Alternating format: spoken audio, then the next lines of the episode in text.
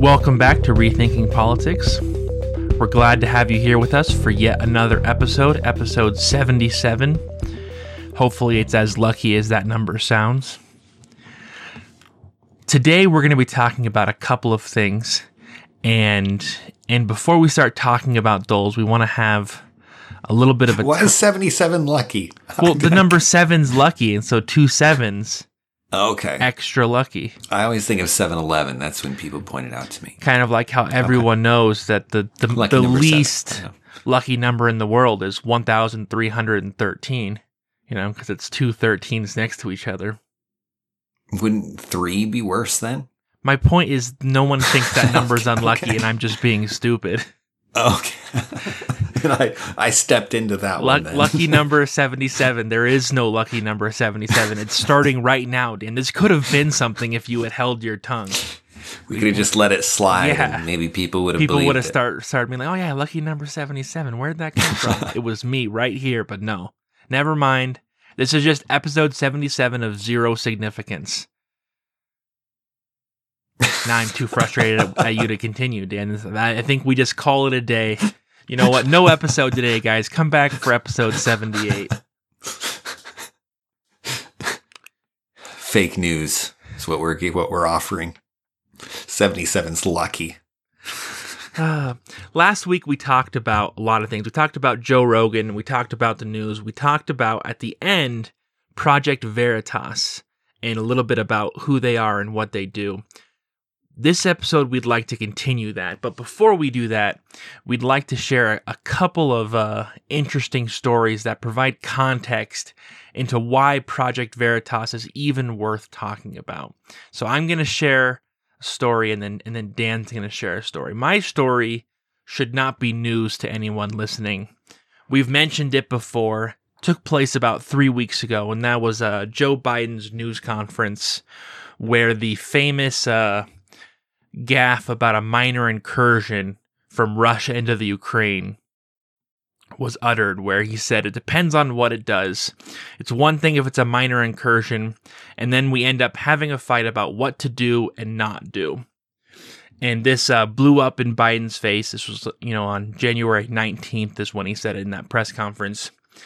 And it was quite the scandal because it was him strongly implying that Ukraine could invade a little bit, whatever that means, a minor incursion and the US might not do anything, which could easily be interpreted as an invitation for Russia to do something without consequences or with the potential for no consequences.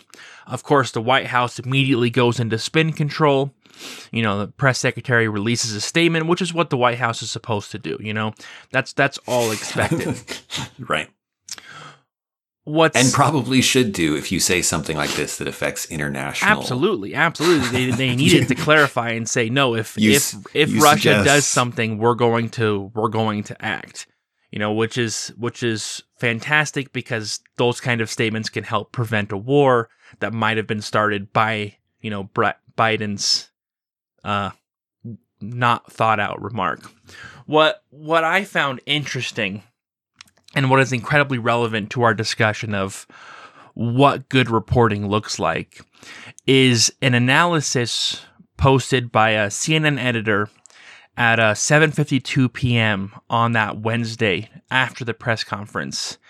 And the the tagline is the seven most important lines from Joe Biden's news conference. Now, Dan, go ahead and guess for the audience which of those lines, one through seven, was the famous gaffe. Was the one that got news and had to be spun and Yeah. and- So, and so is that and- does that make it one? Does that make it three? by the judgment of other media groups was clearly number one. Where in the order of CNN's is this? hmm I th- I hope the audience is picking a number, and I hope that number is much bigger than seven. It's not in there, is it? you know, you know, they're they're they're our audience, and so they're all thinking what we're thinking, which is CNN didn't mention it, which is absolutely the case. He the, the seven the seven points you've got. Uh, I didn't overpromise. I have pr- probably outperformed what anybody thought would happen. Talking about himself, Wait, was that number that one? was number one. That's not. It's not not even about Ukraine. Well, and this is a press conference about more than Ukraine, but Right. still, That's not about anything. yes, That's that's a self-assessment. Yes. Why would his self-assessment of how good he is at being a president be worth mentioning?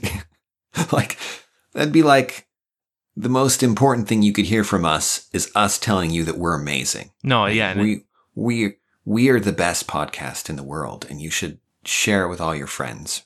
And that's the most important takeaway from this. Is just our assertion of our quality. anyway, carry on. This is a good start. Number one is is self-aggrandizement from from a politician who has no incentive to do that, right? They're very honest in their self-assessments. And then number two and three are about COVID and Build Back Better, respectively. Number four is finally when he gets to Russia, where he says, I'm not so sure. And then it's in brackets, Russian President Vladimir Putin is certain what he is going to do. My guess is he will move into, again, move in, again, brackets, to Ukraine. He has to do something.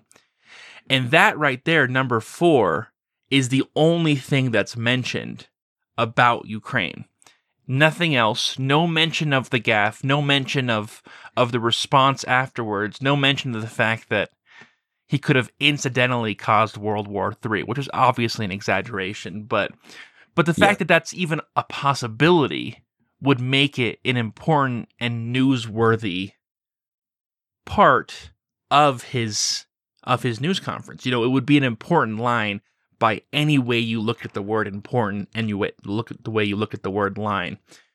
But it didn't make it into this article. And the question is why. And an easy argument you can make from CNN's point is don't draw attention to this because it doesn't help anybody, right? Don't draw attention to this. The same reason the White House is covering it up, not covering it up, is spinning it. Covering up is uh is the wrong term because they're not saying it didn't happen. They're saying it didn't happen the way you thought it happened. You know what I mean? The president was never saying what yeah, he said. spin. Mhm. And CNN is taking it a step farther, which is to not even mention that he said it. And the and it helps the White House, it helps foreign relations, but it also doesn't help the American people whose theoretically the reporters are there to support. You know what I mean? They're not there to help the White House. They're there to let us know what's going on. And CNN made an a choice to support the White House over supporting the American people. Which uh, brings us to a much older story that Dan's going to tell us about. Yeah, we're going to jump back in time a little bit, unfortunately, because if you want to look at good journalism, or a time when it was at least more common, back in time is where you've got to go. Um, there were, this particular story happened in 1978 and was done by the Chicago Sun Times. Uh, they, they funded this investigation, we'll call it. There, You've probably heard the term Chicago style politics. Unlike Chicago style pizza and other Chicago style foods, Chicago style politics is not good. Chicago style politics is where everybody is greasing everybody else's palms. So, in that sense, it is kind of like through. Chicago style pizza. Greasy, yes. that can be, uh, that's not always a bad thing if the food's good enough. Um, the, uh, it was known for, is a city known for its corruption. And what was happening is the reporters, like the Chicago Sun-Times, were getting news all the time. And by news, I mean their s- sources would report to them secondhand, you know, telling them what they experienced. Um, I guess firsthand from the, they're getting it from the source, but, uh, they're they, then they had a lot of witnesses. information that there was this corruption going on, Yeah, but it people would talk about it all the time. necessarily printable. And the reason why it wasn't printable was because the corruption was actually based in the politics there. The politics of Chicago was corrupt. So you have corrupt state inspectors, corrupt police officers, a corrupt mayor, and corrupt bureaucracies running it, right? This is all. And so to, in order to get a source, that source has to expose themselves. And so you get them talking to reporters off the record all the time about the corruption. But no And one will come common forward because they'll lose their job, they'll lose everything because everyone Yeah. else will turn on them. The key detail here is that, that that kind of evidence is not admissible in court. And so you can't bring someone in unless they're willing to expose themselves to some degree, right? You can, there are ways that the courts can keep, uh, keep the identities of, of the people testifying somewhat anonymous. Um, but it still, it still exposes you. And especially if the problem is actually in the legal system itself, there isn't really any protection for you. You're going to be exposed. Um, today we, people get doxxed all the time by, uh, by people who don't like what they're doing when they're trying to be anonymous or even, even just trying to have some, you know, not have their home and, and things commonly known. So they're looking at this particular problem. The powers that be are corrupt and they can't get people to testify. And they get a little creative and they do something that was actually quite common at the time, though this particular example is unique in its scale and how intense it is. They go and they purchase a bar. Uh, not an expensive bar, not a nice one, uh, just a, just a kind of a dive bar that's relatively close in location to their paper. And two journalists, one of whom has a, had a reputation, uh, she was really something. I, I just reading about this story and a few others have made me really curious to to learn more about her. Zekman was her name, um, and she had uh she had done this kind of thing before, going in kind of undercover and getting these kind of stories.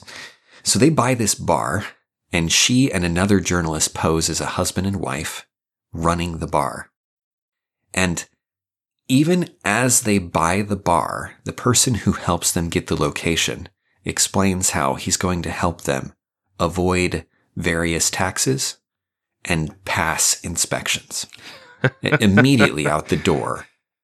As they are now the first-hand experience, you know, they're the ones that these kind of people had been telling them this stuff was happening. Immediately, they've got people interacting. already with them got in a corrupt evidence. And so they put, uh, they build in uh, places for hidden photographers and cameras and things, and and they set up this elaborate uh, trap, essentially. Um, though I, I suppose I should be careful with that word because the term entrapment is going to be important as this discussion goes on. hmm But they this this uh, they named the bar the Mirage. So they set up this this mirage, this fictitious front um, of this bar. It's very tongue in cheek, by the way. It, it's so it gives me such Like, I- pleasure no, to I know this is a real thing. It sounds like the kind of thing that writers would have come up with, you know. yes, We're going yes, to create could this, this massive lie. What should we call it? Well, we'll call it the Mirage. Yes, yes. Someone at one point, uh, according to you know, oral oral discussions on this later, oral histories later, um, said that they had pieced it together and they were convinced that this place was a front, and the bartender just laughed it off. the person was entirely right. The whole thing was a front. Um, so they're recording and, and gathering information on everything that happens in that bar by the time they get to opening day, they have had, uh, they're deliberately failing to meet the safety standards of the city. And they have, they have been visited by, I believe, four, at least four different inspectors at that point, all of whom take bribes to wave them through so that they can actually open. And they and some of them do things like give them advice about how to avoid getting the police involved because the police are much more expensive to bribe and they always come back they compared them to flies coming back to to garbage like like this is a this is such a, a a large system of corruption that people now are experienced you know this isn't obviously isn't their first time right this is this is how it works and here's how you get the most out of it. The Mhm, guy who mhm. found the place is like, here's how we maximize your tax evasion, right? Here's having perfected this art. Um, and the, the details of it are just, uh, just amazing. So eventually, of course, they, they come forward, um, Af- with their, Yeah, after after collecting all this data, they after collecting all this information, they now have all kinds of proof and evidence that is going to stand up in court. And they publish a 25 part series in their papers. This used to be pretty common where you'd, you'd, you'd, you know, part one is the teaser. Mhm. This is, this is what's going to be coming. And then part, part two, you know, they're, they're giving you some of the details and setting it up. And you're like, Oh my gosh, this city, I know this city's corrupt. This reveal is going to be incredible. And they, they really capitalize on the story element of it. And obviously spreading it out over 25 parts. Part of it is they have a crazy amount of evidence on a ton of different people and organizations and in city bureaucracies and things. And, um, and people are reading this like they're reading, watching the next episode of their favorite show. Mhm. They're eating this up. Um, which is good because this is really, really expensive to do.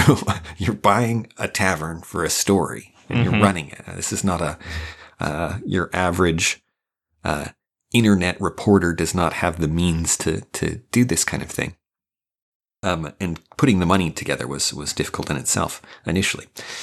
And At least they saved Uh, money on taxes, though. That probably helped. That's right. They can avoid. Uh, they had to be very careful throughout the whole thing that they didn't end up doing something illegal because they're tracking sense. everything. Yeah, yeah. And so they're walking a fine line. Um, nothing they did broke the law, um, which is a something we'll discuss a little bit more as we go, and what that entails, and what those laws are, and why they're the way they are, and why they're not what people expect them to be.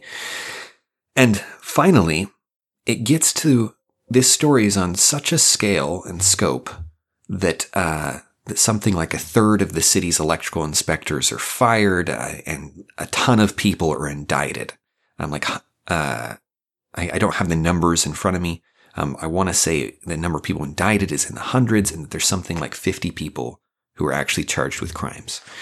Um, it's it's it is one of the biggest, uh, from my understanding. Again, I'm not an expert on this, but my understanding from what I've been reading, what I've been hearing from uh, uh, different reporters and things, this is one of the biggest undercover operations run by like a, a journalist group, right? You Mhm. get governments that do stings and things on massive scale, drug deals and things.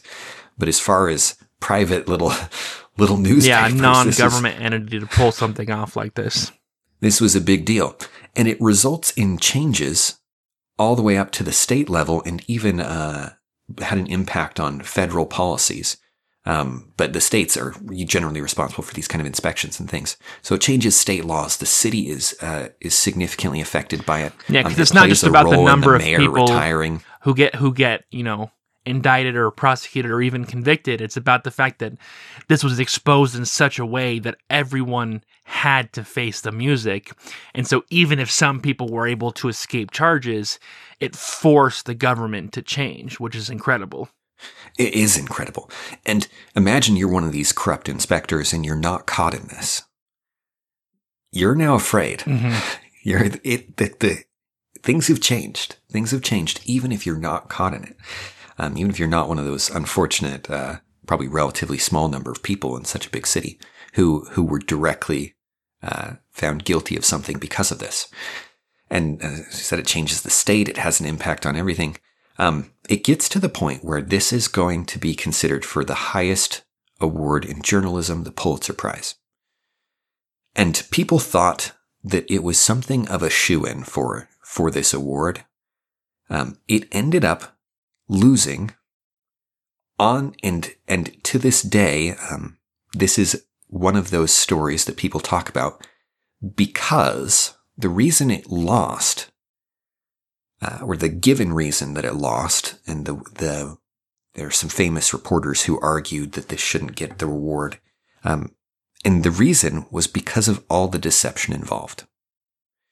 And if you look at the history of reporting in the United States, that time period, 1978 and thereabouts, marks a significant change in the style of reporting and how people feel about this kind of undercover work. hmm And we have not returned to it yet.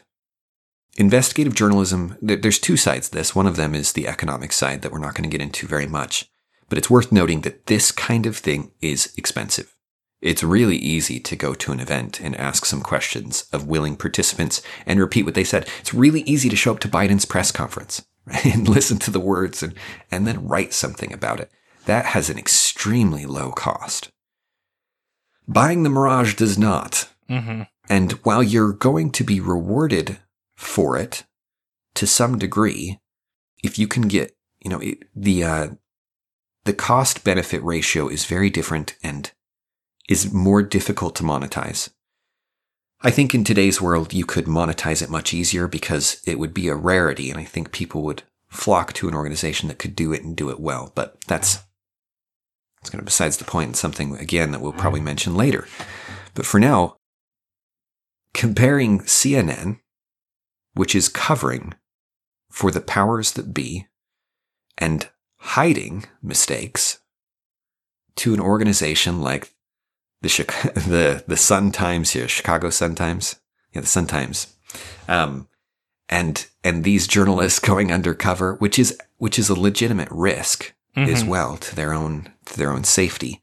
Um, it's a very different world, one where journalists would take risks and were willing to do what was necessary to get the truth when they knew there was corruption, when there were hidden things that they couldn't get at, when honest people would not tell them the things necessary to uproot the corruption. Right? They, were looking at a very specific dilemma. The powers that be were corrupt. The people that knew about it would not testify. What do you do? What are you, what is okay at that point and what isn't? And that's the dilemma that's still debated and continues. And it's, it, it's just a really, it's a really interesting world. Well, and it, and it, it raises a lot of questions about what the role of journalism is, you know, because people could argue. I mean, you think about today's world and, and what the past two years have, have shown us. People could easily argue today that the Chicago Sun Times shouldn't have done what they did, that they shouldn't have have published a giant expose exposing all of these people because it was incredibly destabilizing. You know what I mean? It was not it was not an easy transition. You know what I mean? For the for the entire city to lose faith in almost every branch of government. You know what I mean? For the yes, for the yes, government yes. to be discredited in such a way was destabilizing not just for the government but for the city. You know what I mean? I'm sure you can ask someone yeah. who lived through that that it had a real effect on their day-to-day life and was was shocking and painful in many different ways, not just for the people who were ended up who ended up being convicted. And of course, those people would probably argue a similar thing about how they were just doing what everyone else was doing and what they had to survive. And next thing you know, they're getting locked up. And and those are all the kinds of arguments that that could easily be made today about why that kind of journalism isn't done anymore. Yeah, there were people who argued that if you didn't announce that you were a reporter, that wasn't clear from the get go, um, then you were doing something immoral. Mm-hmm. Mm-hmm. Any level of deception, even even just letting them believe whatever they believe, you know, not making your intentions clear, uh, was uh, was immoral and, uh, and unethical conduct for a journalist. And this is where the story of Project Veritas becomes really interesting.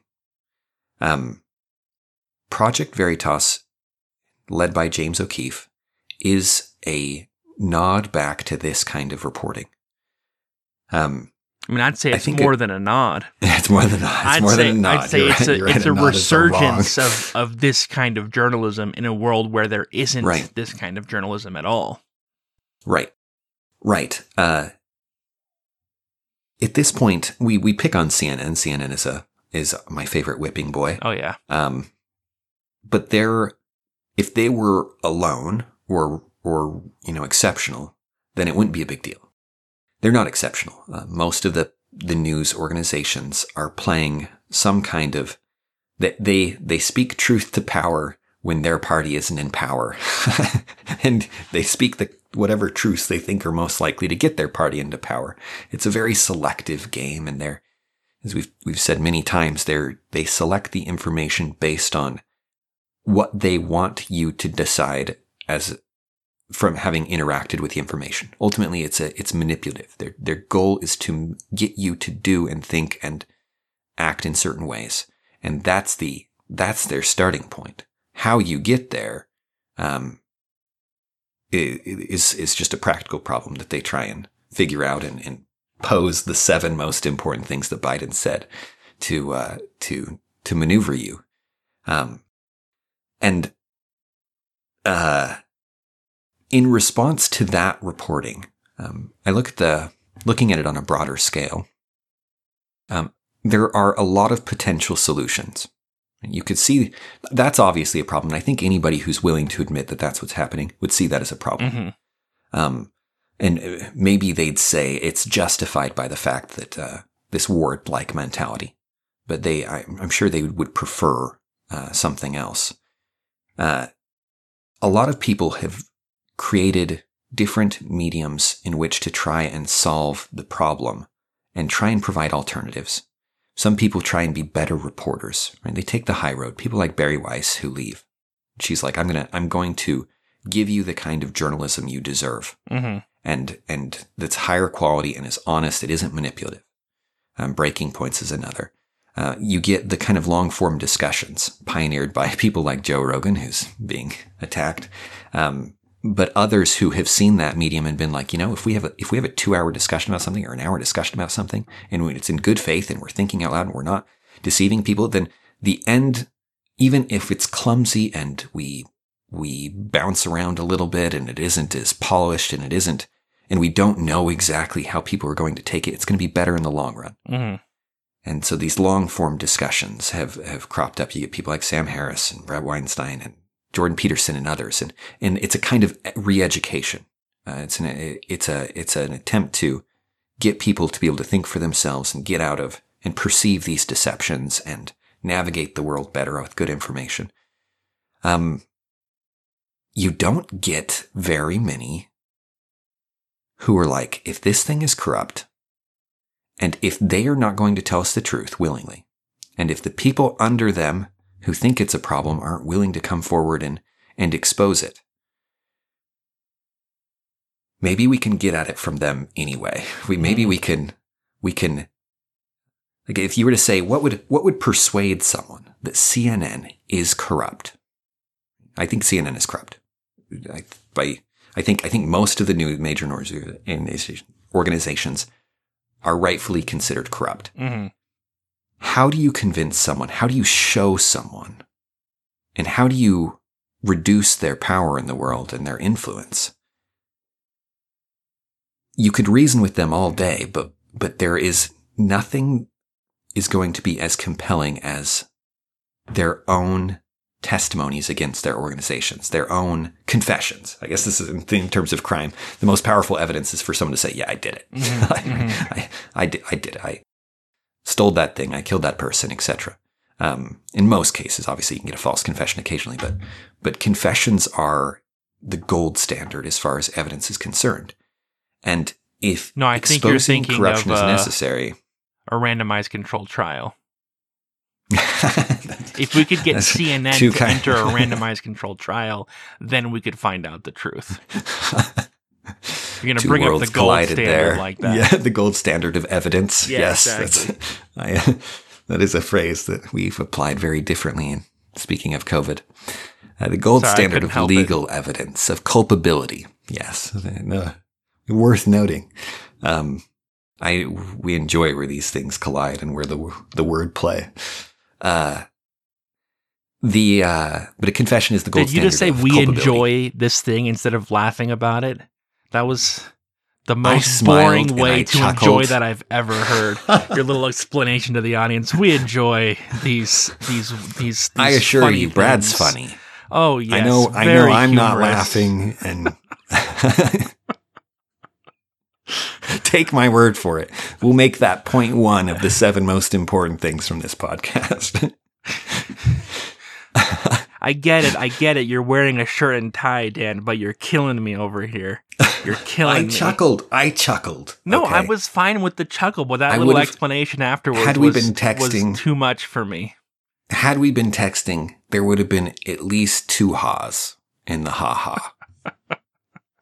It was just been, it was just too professional, and I had to draw a line somewhere. I uh, I have various modes and they compete with one another. I can have one running at a time. I run one program and it's careful with speech and explan and explanations is what's running right now. Brad occasionally blows it up, but I got to do something here. Well, why else am I here, Dan? Continue with whatever you were saying, if you can remember. whatever I was saying is a good question.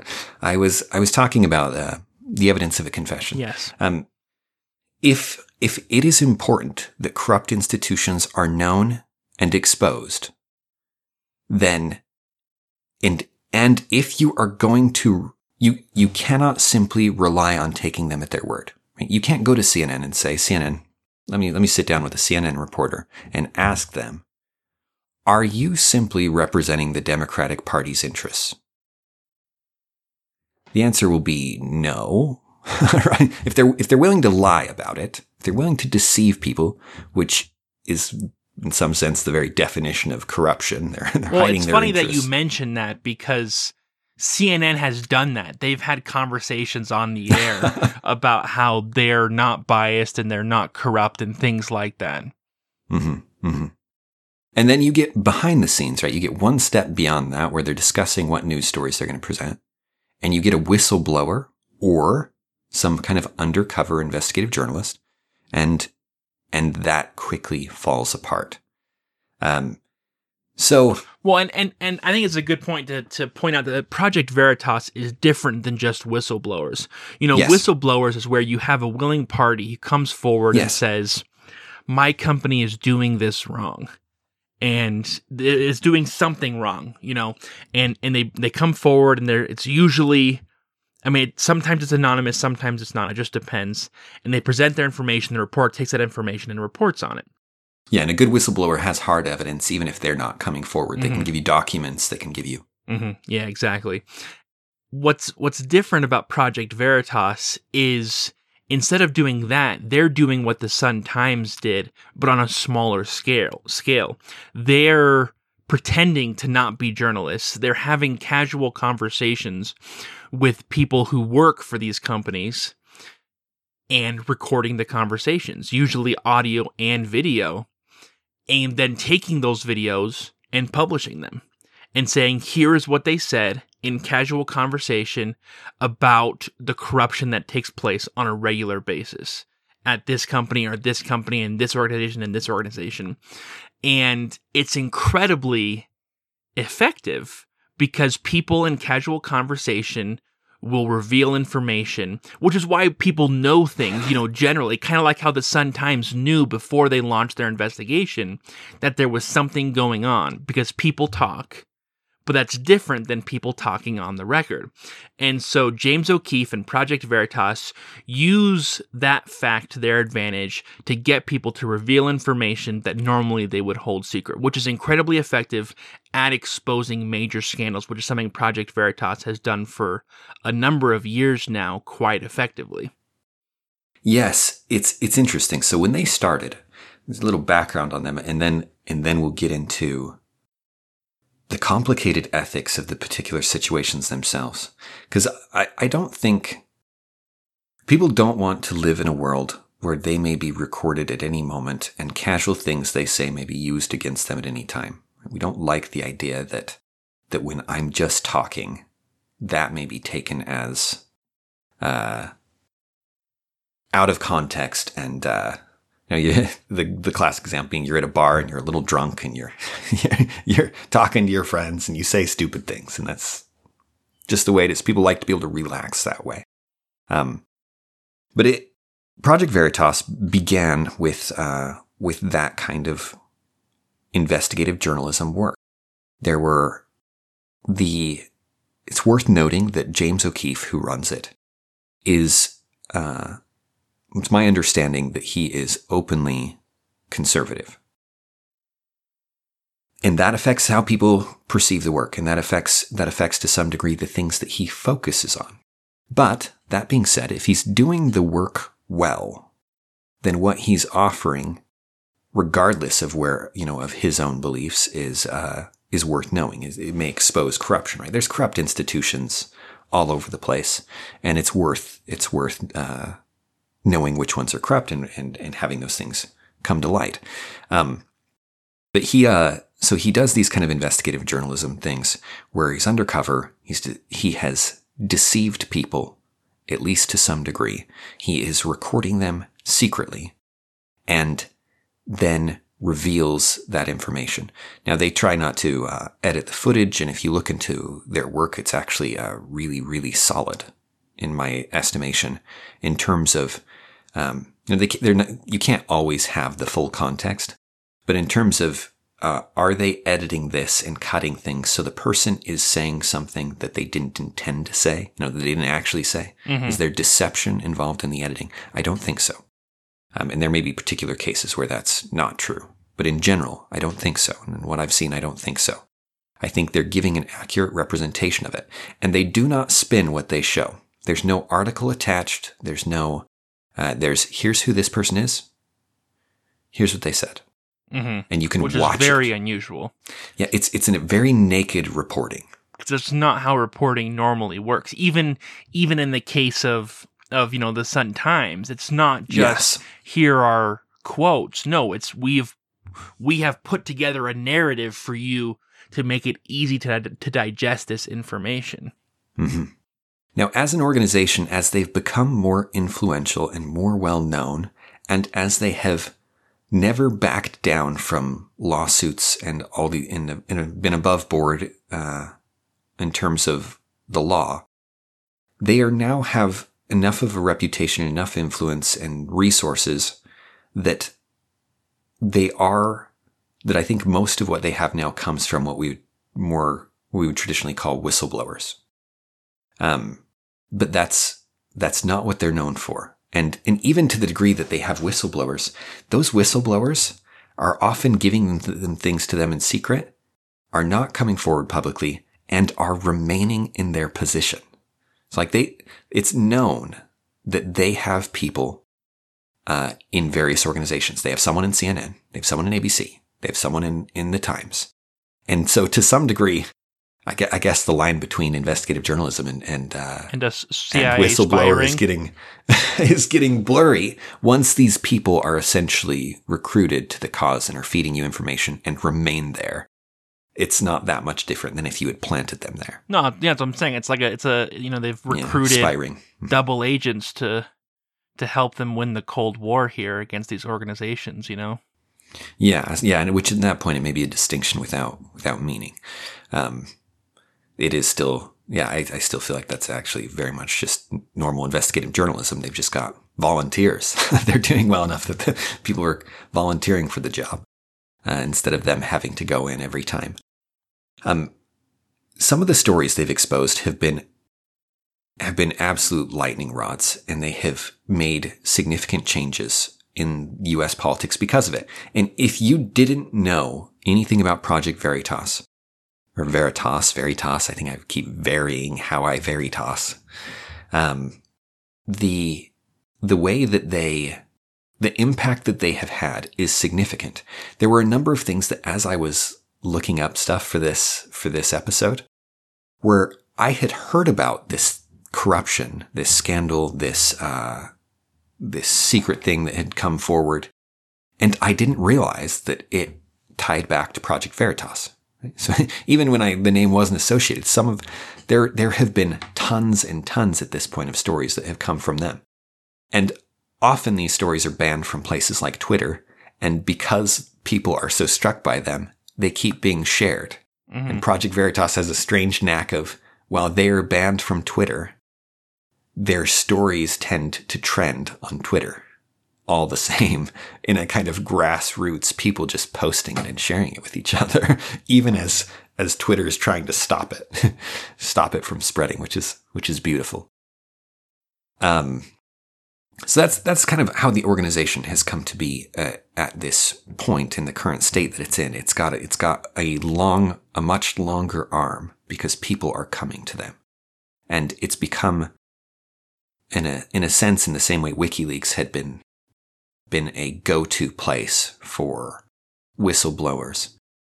this is this has become similar in its reputation, and they they will not give up their sources. I, James O'Keefe talks about it. He's I will go to jail before I give the names. You know, if a court ordered me to reveal a source for some particular reason, I'm going to jail. That's that's fine. He's completely comfortable with with being a martyr for this and taking these kind of risks, which is which is so Eh, Did you, Brad, have you listened to an interview with James O'Keefe? No, I have not. You have not.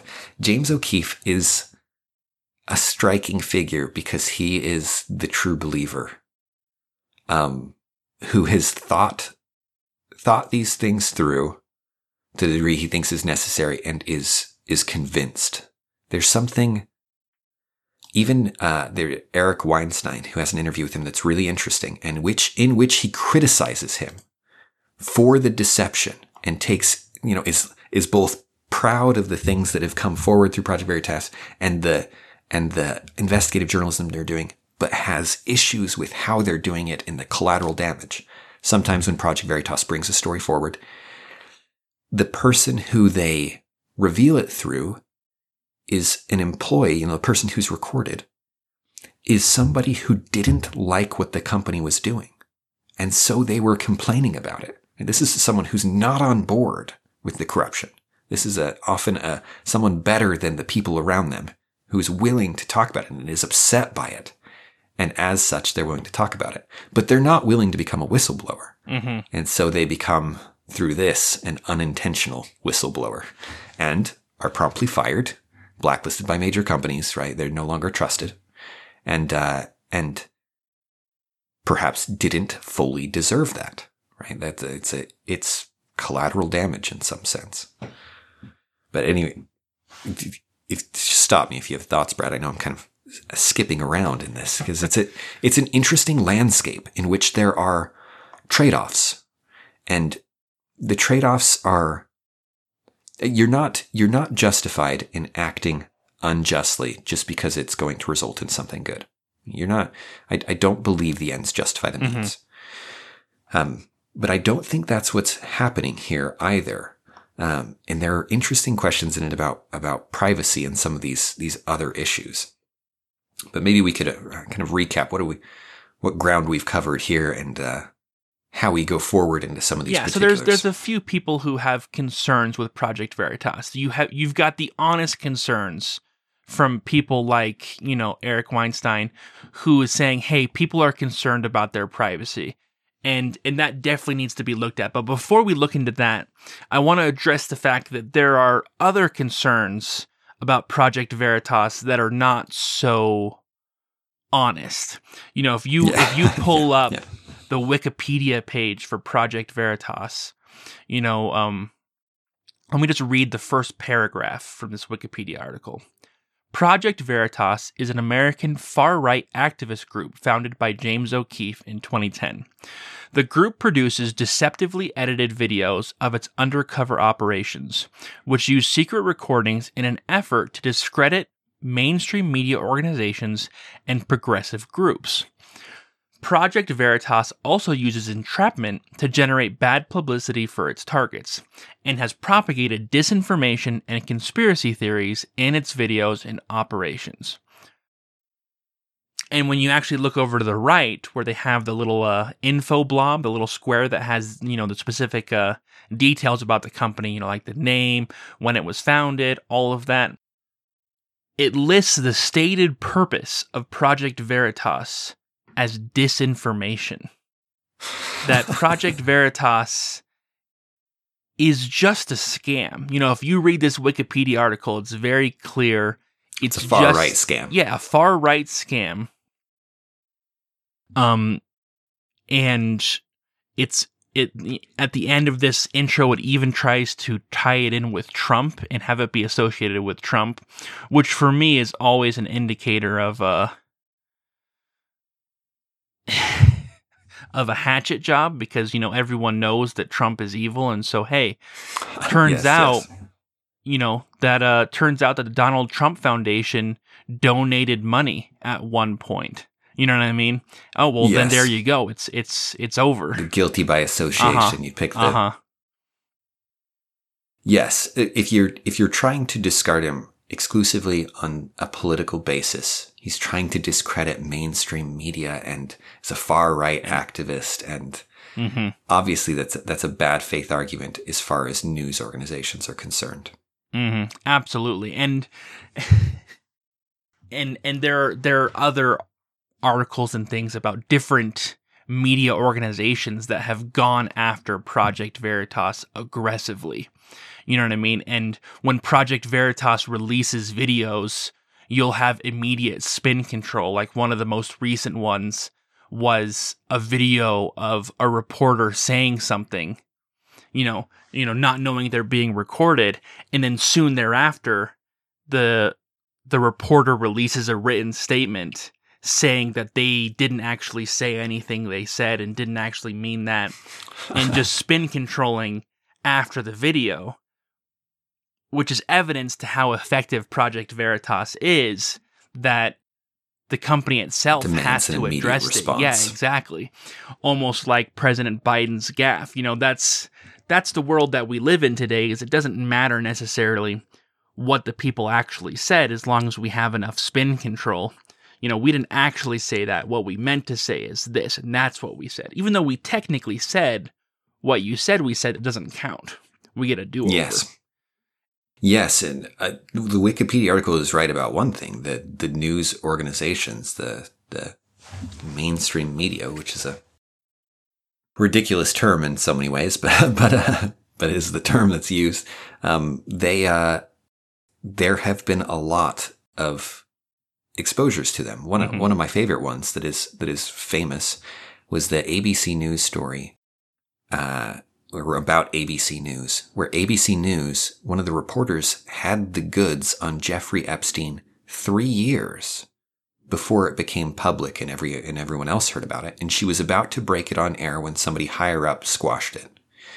And uh, and you get her on a, uh, I believe on a hot mic, talking about how she had Yeah, that's the story I was referencing where ABC released a statement clarifying after the fact. that she didn't mean anything that she yeah, said. yeah, it was, she was caught in a private moment of frustration. It was a was the private moment of frustration Uh-huh. where where something where not only would it have been a career making story for her to have broken something so big, but you allowed abuse to continue for three years, right? You didn't stop the most notorious pedophile uh, in terms of you know public knowledge that we've found in a long time hmm and that and that has all kinds of political connections. And who knows that if it had broken earlier, if we could have caught, you know, more pe- the people involved in things. It's a, it was a devastating story that that we didn't get an answer to. Why was this really squashed? And the reasons they had given her were absurd. They were things like, no, no one knows who Jeffrey Epstein is. It doesn't, you know, this isn't newsworthy, and like, uh, like just seemingly, uh, seemingly reasons that were pretexts because after that story, everyone would have known who Joe's, who, who Epstein was. Mhm. Everyone would have, it would have become news had she revealed what she had. They had a witness. They had, they had a girl who had been, uh, who had been ignored by courts for various reasons and who, uh, and who could, you know, give them times, places, and people and things like that. And anyway, it, and if that had come forward, then the other girls who had, who later came forward would have come forward sooner. Mm-hmm. and it would have been this you know, the whole thing could have happened faster. And it was squashed. Why? I don't know. Why at the last moment? Who who made the call? Those kind of things. And you can get some details about uh, from from what they uh, revealed. Other things you know corruption within cnn and, and various scandals. And um, it's worth noting that project veritas never just slides into the salacious they're never like you know it, it, it used to be a thing where uh, well, it used to be the case that if you you exposed someone who was a closet homosexual, right, it would destroy their career. Now that's not the case anymore, but you can still ex- occasionally there are things uh, within the private life of an individual and, and in their sex lives and things that you could expose Mhm. that would have a drastic impact. And they occasionally, O'Keefe talks about how they occasionally, uh, maybe and maybe even frequently, get people revealing those kind of things to them, and they have never published any of them. They've never gone down they that route. about. Their- They're not. They're not simply not slandering just to get people. headlines. Yeah. And they're in there or slander, right? You can destroy people through slander. They they're going to reveal. They want to reveal actual corruption. Um, Well, so I'm saying One their goal isn't just views. yes, You know, because yes, if your goal is just views, then anything salacious is worth publishing. yes, Because things like that, you know, I mean, celebrity gossip is huge, is a huge industry in and of itself. Even things that are Mm-hmm. mildly salacious can can get you considerable considerable viewers. hmm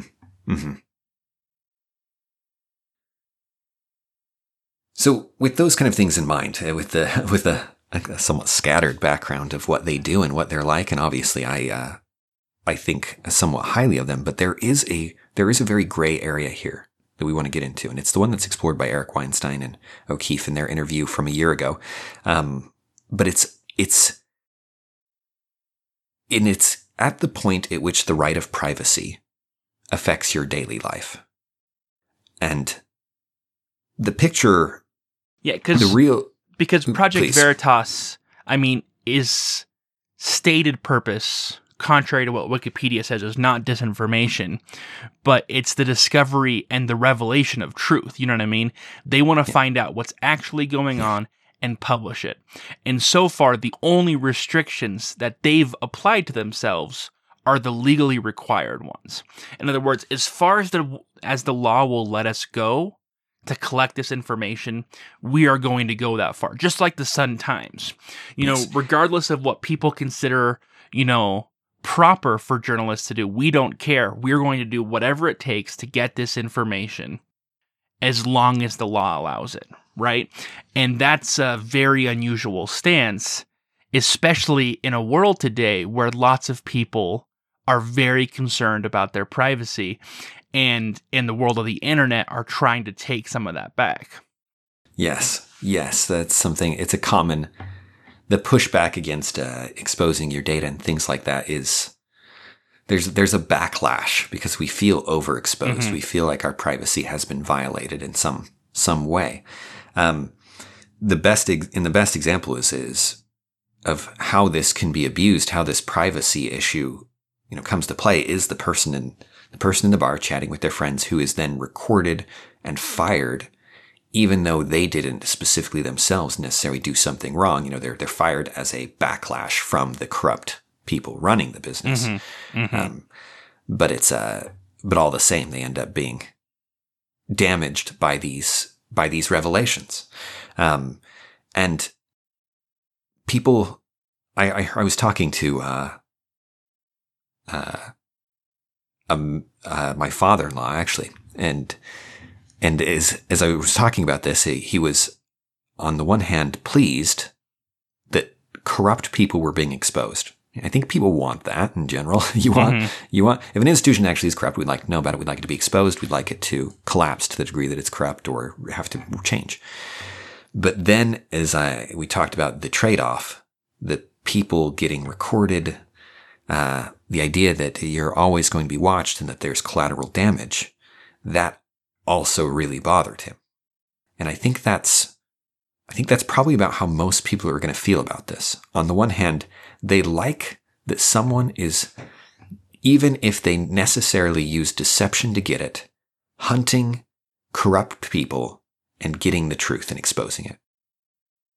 But they know, uh, Eric Weinstein Weinstein put it this way, they know part of them is afraid of this because they know they could be the one being hunted. They could be the Mhm. one who, the next person who's, who said something they shouldn't. They could be the one who, in this world where we're going to secretly record each other so that we can catch people saying things, you know, that you could pretend, assuming Project Veritas is doing this honorably, Mhm. you can easily see how it's, it could be abused by everybody else.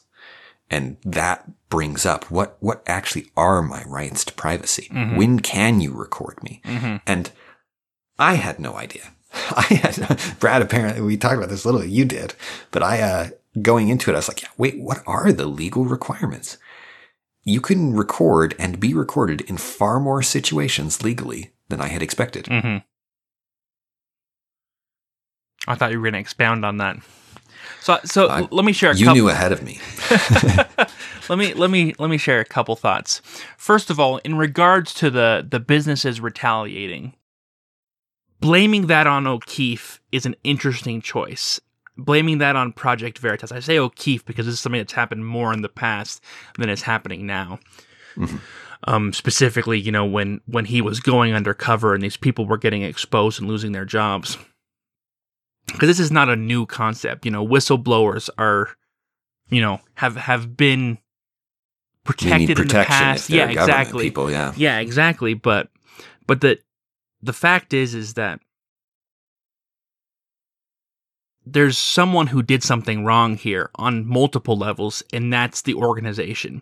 The organization was first of all doing something wrong that the person exposed, and second of all, after the person exposed it, they were firing that person because they exposed it, even unwittingly. And in both cases, there's only one person at fault. And when you say, okay, well, O'Keefe took this evidence and made it public, And he's got to know when he makes it public how it's going to affect this. yeah, person. how it's going to affect this person. It doesn't change the fact that the organization fired that person and that person was aware of something that the organization was doing that was clearly wrong and didn't do anything about it. You know what I mean? To paint this person as just an innocent victim is not accurate. Yes. And to to try and pass the blame onto O'Keefe and to Project Veritas is, I think, a mistake because I think right now we live in a world where organizations regularly try and protect their image, right? I'm not even mm-hmm. talking corrupt organizations. yeah. I'm talking regular organizations. I'm talking I'm talking like like the company I work for.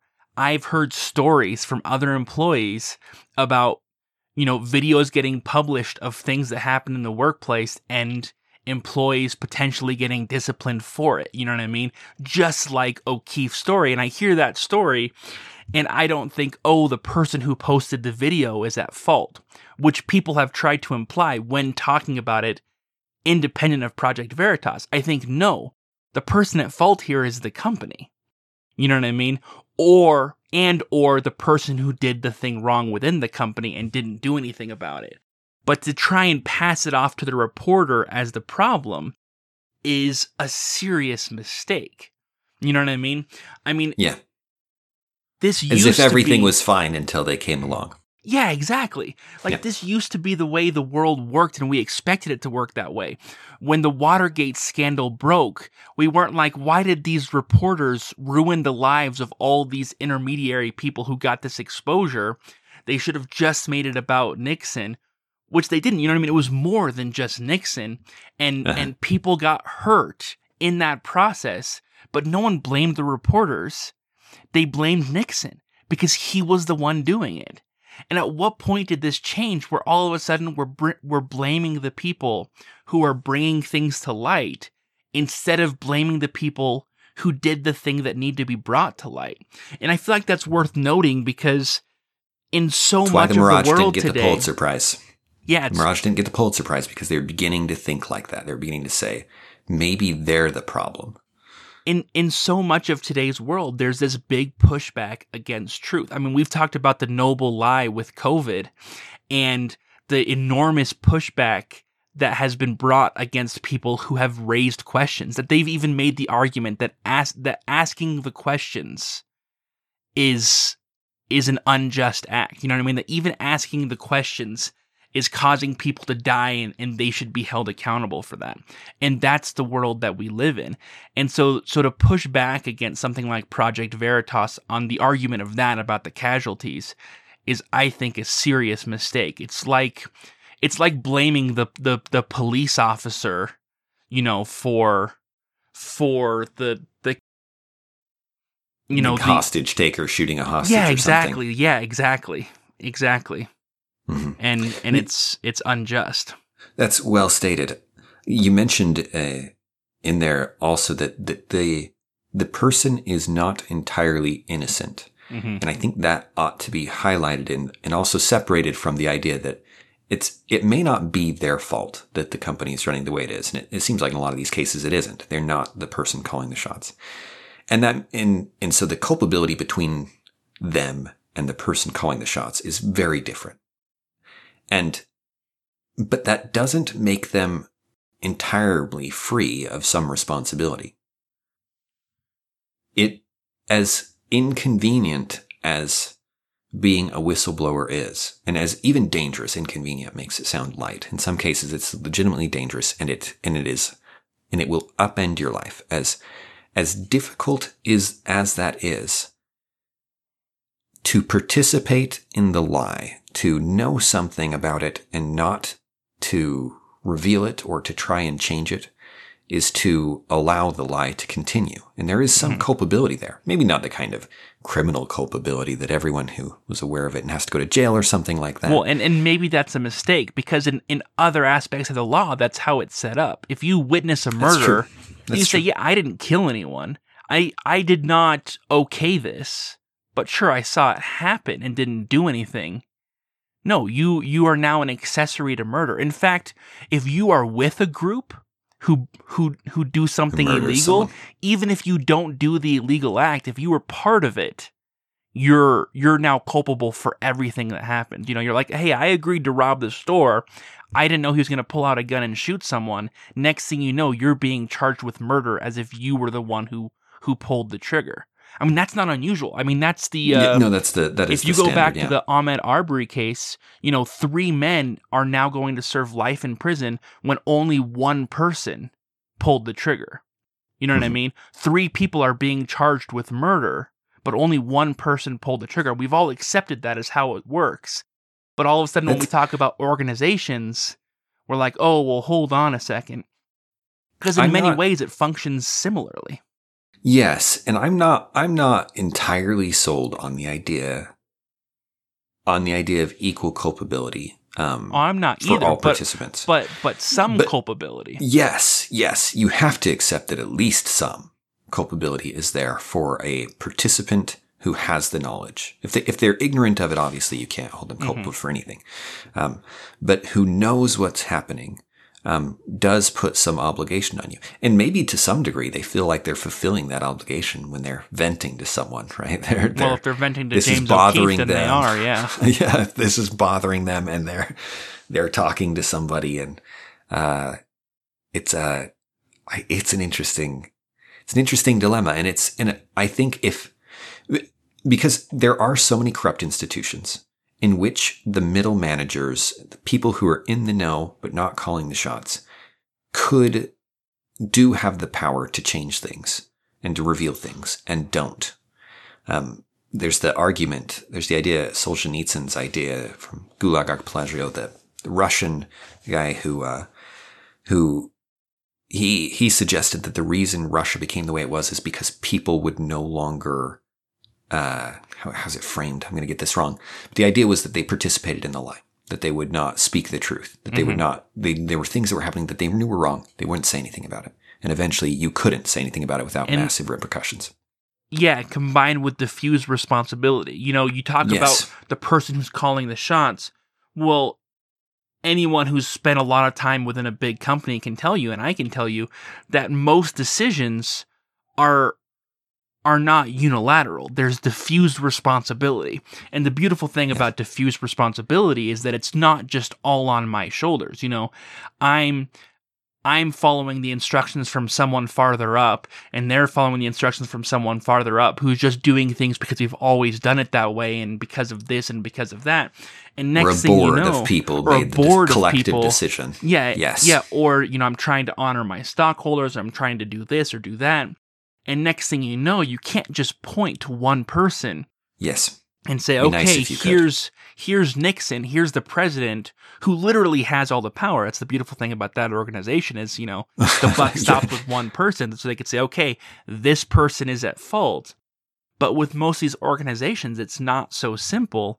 And that diffused responsibility is this warm blanket of protection because almost everyone in the organization can say, this is not my fault, even though they know about the bad things that are going on. And and the beautiful thing about, you know, a lot of these corrupt organizations is the bad things are not murder. They're not, you know, blatant theft. They're more subtle things like protecting the president. You know what I mean? Choosing not to report on things they should Protecting report on. democracy. Yeah. Yeah, exactly. That they can justify and and it's not illegal necessarily. It's just corrupt. You know what I mean? And Mm-hmm. those kind of things can easily be swept under the rug as you has have more and more excuses piled on top of each other. The one we haven't even gone into yet is this idea of privacy, which is one of the the loosest ideas legally. ever legally.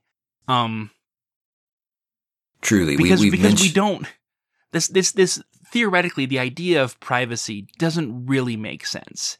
The idea of privacy in your home makes more sense. You know, you have rights over your own property, and if someone were to break into your home and, and plant a bug, that would be a violation. If someone were to access your device without your permission, that that can be a violation. You know what I mean? There there are Yeah, things have- that are in place. we have words for those crimes that Mhm. don't involve privacy. Right? Mhm. That was trespassing. That Mhm. was uh, you know, trespassing and tampering with my property. Mhm. That was Mhm. you know these are these are all crimes of a different nature that serve to create an area in which my private things stay private.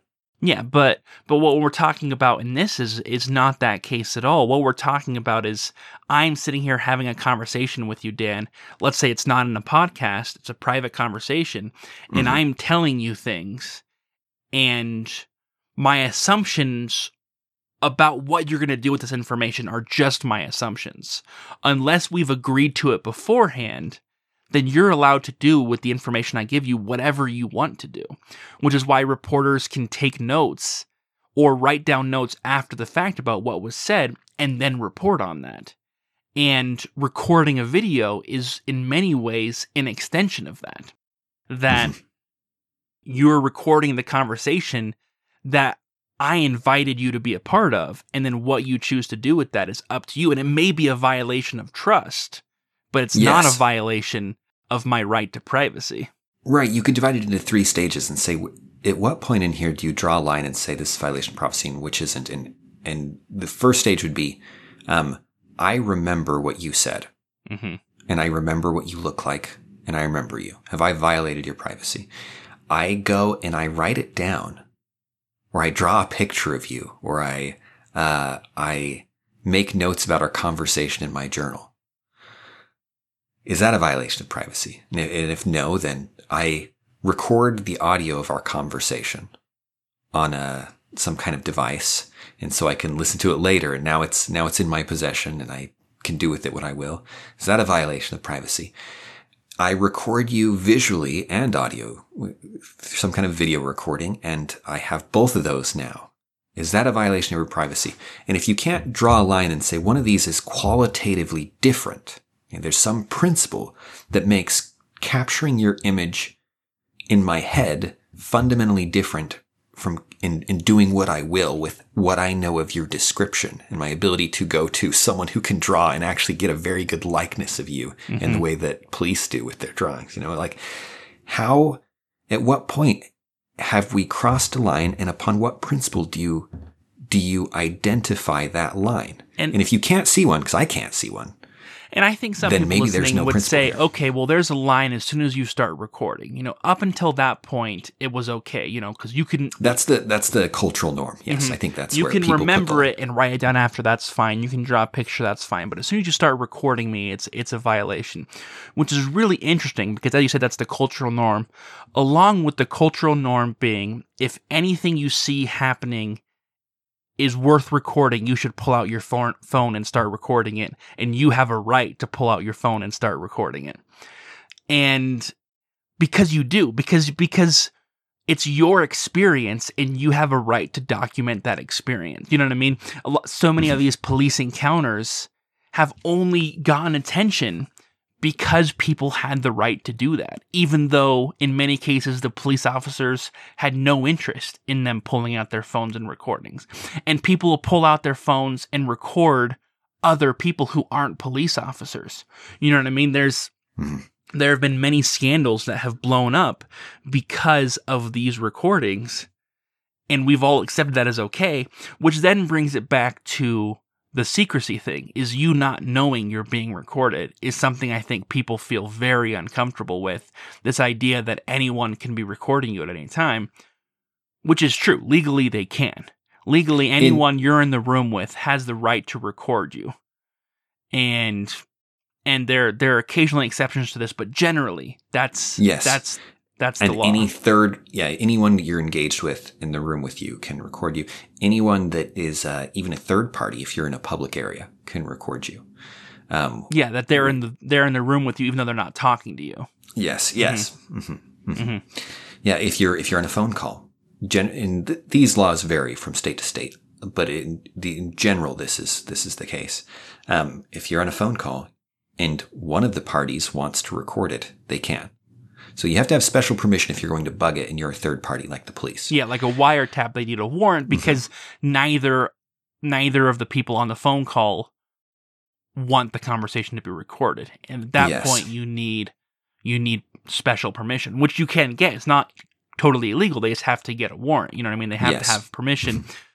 versus if one of those people is a police officer and wants to have the conversation recorded, they can't. I mean, that's what having a an informant wear a wire in a in a sting operation is all about is that he's a willing yeah. party and so he's allowed to record whatever happens and it's all legally admissible.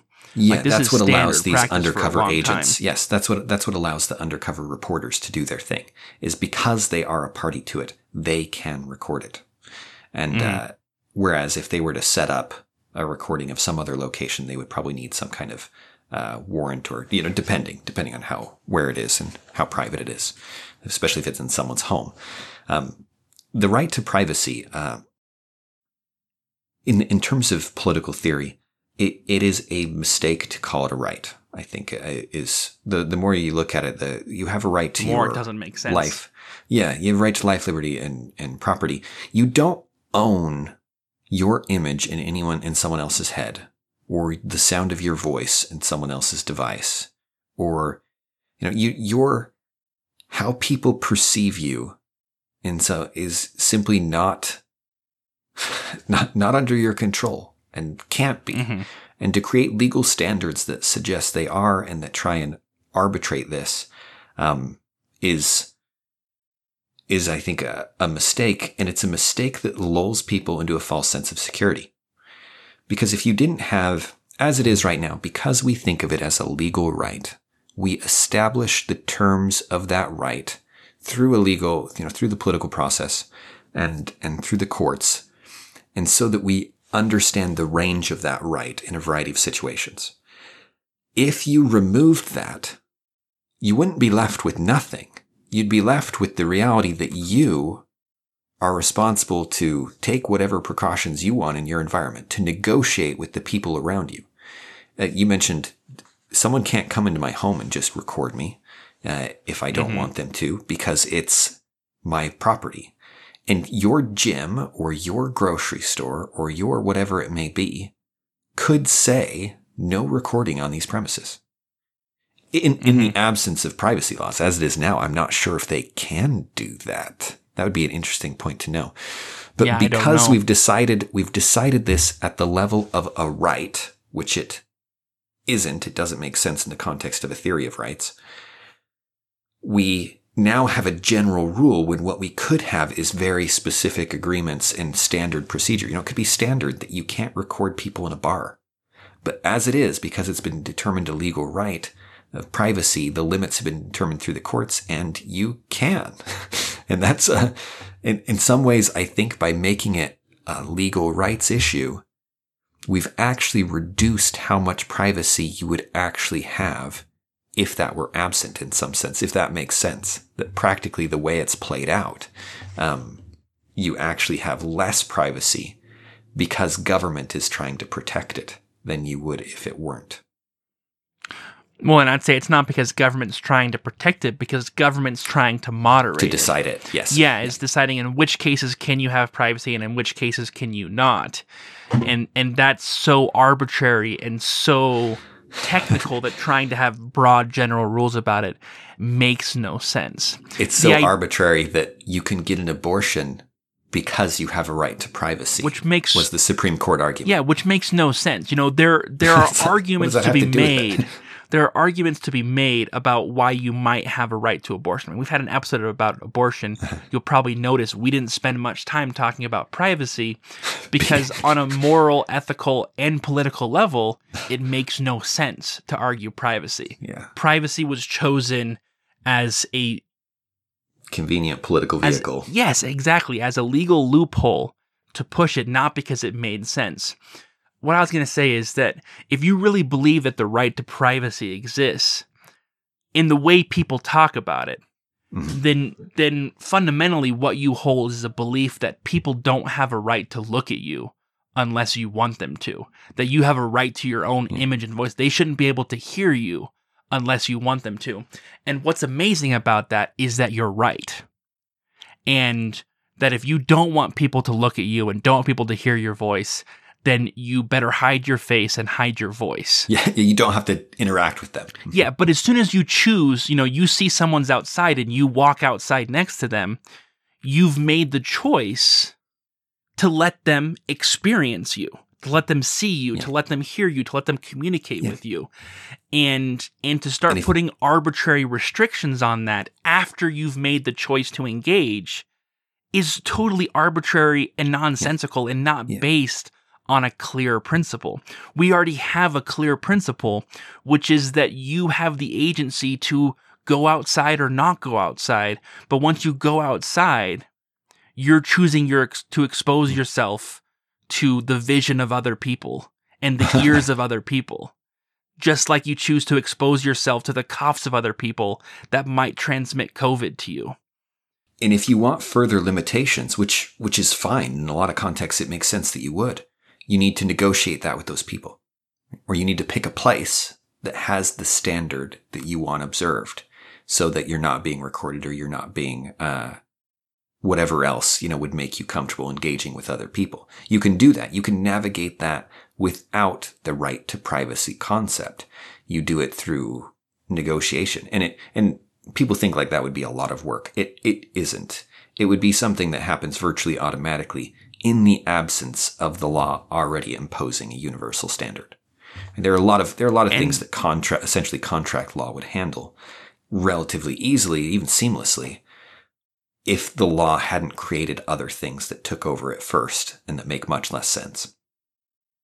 and and by the way, when we're talking about pri- privacy here, we're talking about general principles. And general principles, there are more complicated nuances. You know, you can get into nuances. Of, okay, okay. Well, what if you've got you know super powerful satellites that have the ability to see things that you, as a normal citizen, would never think were possible? What if you've got you know hearing technology that allows them to see hear To listen you to conversations in in your home, even though they're a mile It- away? At this What point, about- you have we have the technology that you could peer through people's walls and And see them in their home, yeah, which is not acting.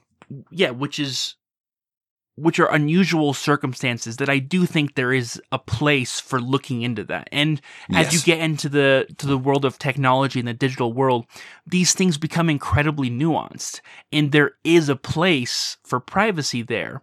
What we're talking about here is establishing clear principles of what privacy actually means so that we can then determine what's right in those nuanced situations. The problem right now is that right now we have cultural norms and we have a bunch of arbitrary laws.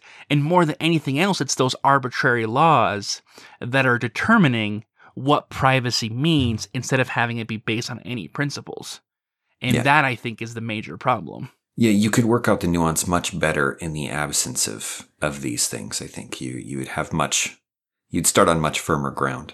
Um, and as far as uh, it's interesting to hear O'Keefe talk about these issues because he his I think his opinion on privacy is much more in line with ours than it is with the legal standard. But they do follow the legal standard extremely closely um, because they know they're going to get the crap suit out of them all the time because they're why because they're exposing people with a lot of power and influence um if so they uh they follow the letter of the law exactly. But it's uh, but in terms of what it should be, what would be ideal, um, I don't think the right to privacy ought to be thought of as a right. And privacy may be an issue, as Brad was indicating, but in relation to other things like uh, property and other location, you know, locational or uh, uh, you know, related to the the more primary rights and how they operate. Anything else? Sorry, I just have I just have a lot of thoughts about privacy and and it's a fantastic conversation, but I also want to tie this back into Project Veritas and and remind you that that it's this search for truth that more often than not is what I see being attacked today. Not just in Project Veritas, but in Joe Rogan and these other podcasts and so many different avenues that that so often it seems like it's not truth that we're searching for, but it's comfort. You know what I mean? And maybe us being a little bit uncomfortable is not the worst thing in the world. Us us being afraid of saying something that exposes a truth that's so ugly that we might get fired for it. We should be more concerned about the fact that we know such a truth and aren't saying it than about the fact that someone might be listening. You know what I mean? That's that's my takeaway from this is is what ugly truths am I ignoring and hoping no one will notice? You know what I mean? What yeah. what things do I let happen on a regular basis and do nothing about? Because that's what Project Veritas is really about. Is the idea that we're all comfortable with this corrupt world that we live in and we really shouldn't be. And maybe it's time for us all to get a little bit uncomfortable. And that's what Project Veritas is about. And it's inspired me, and I hope it's inspired you a little bit to be uncomfortable with that.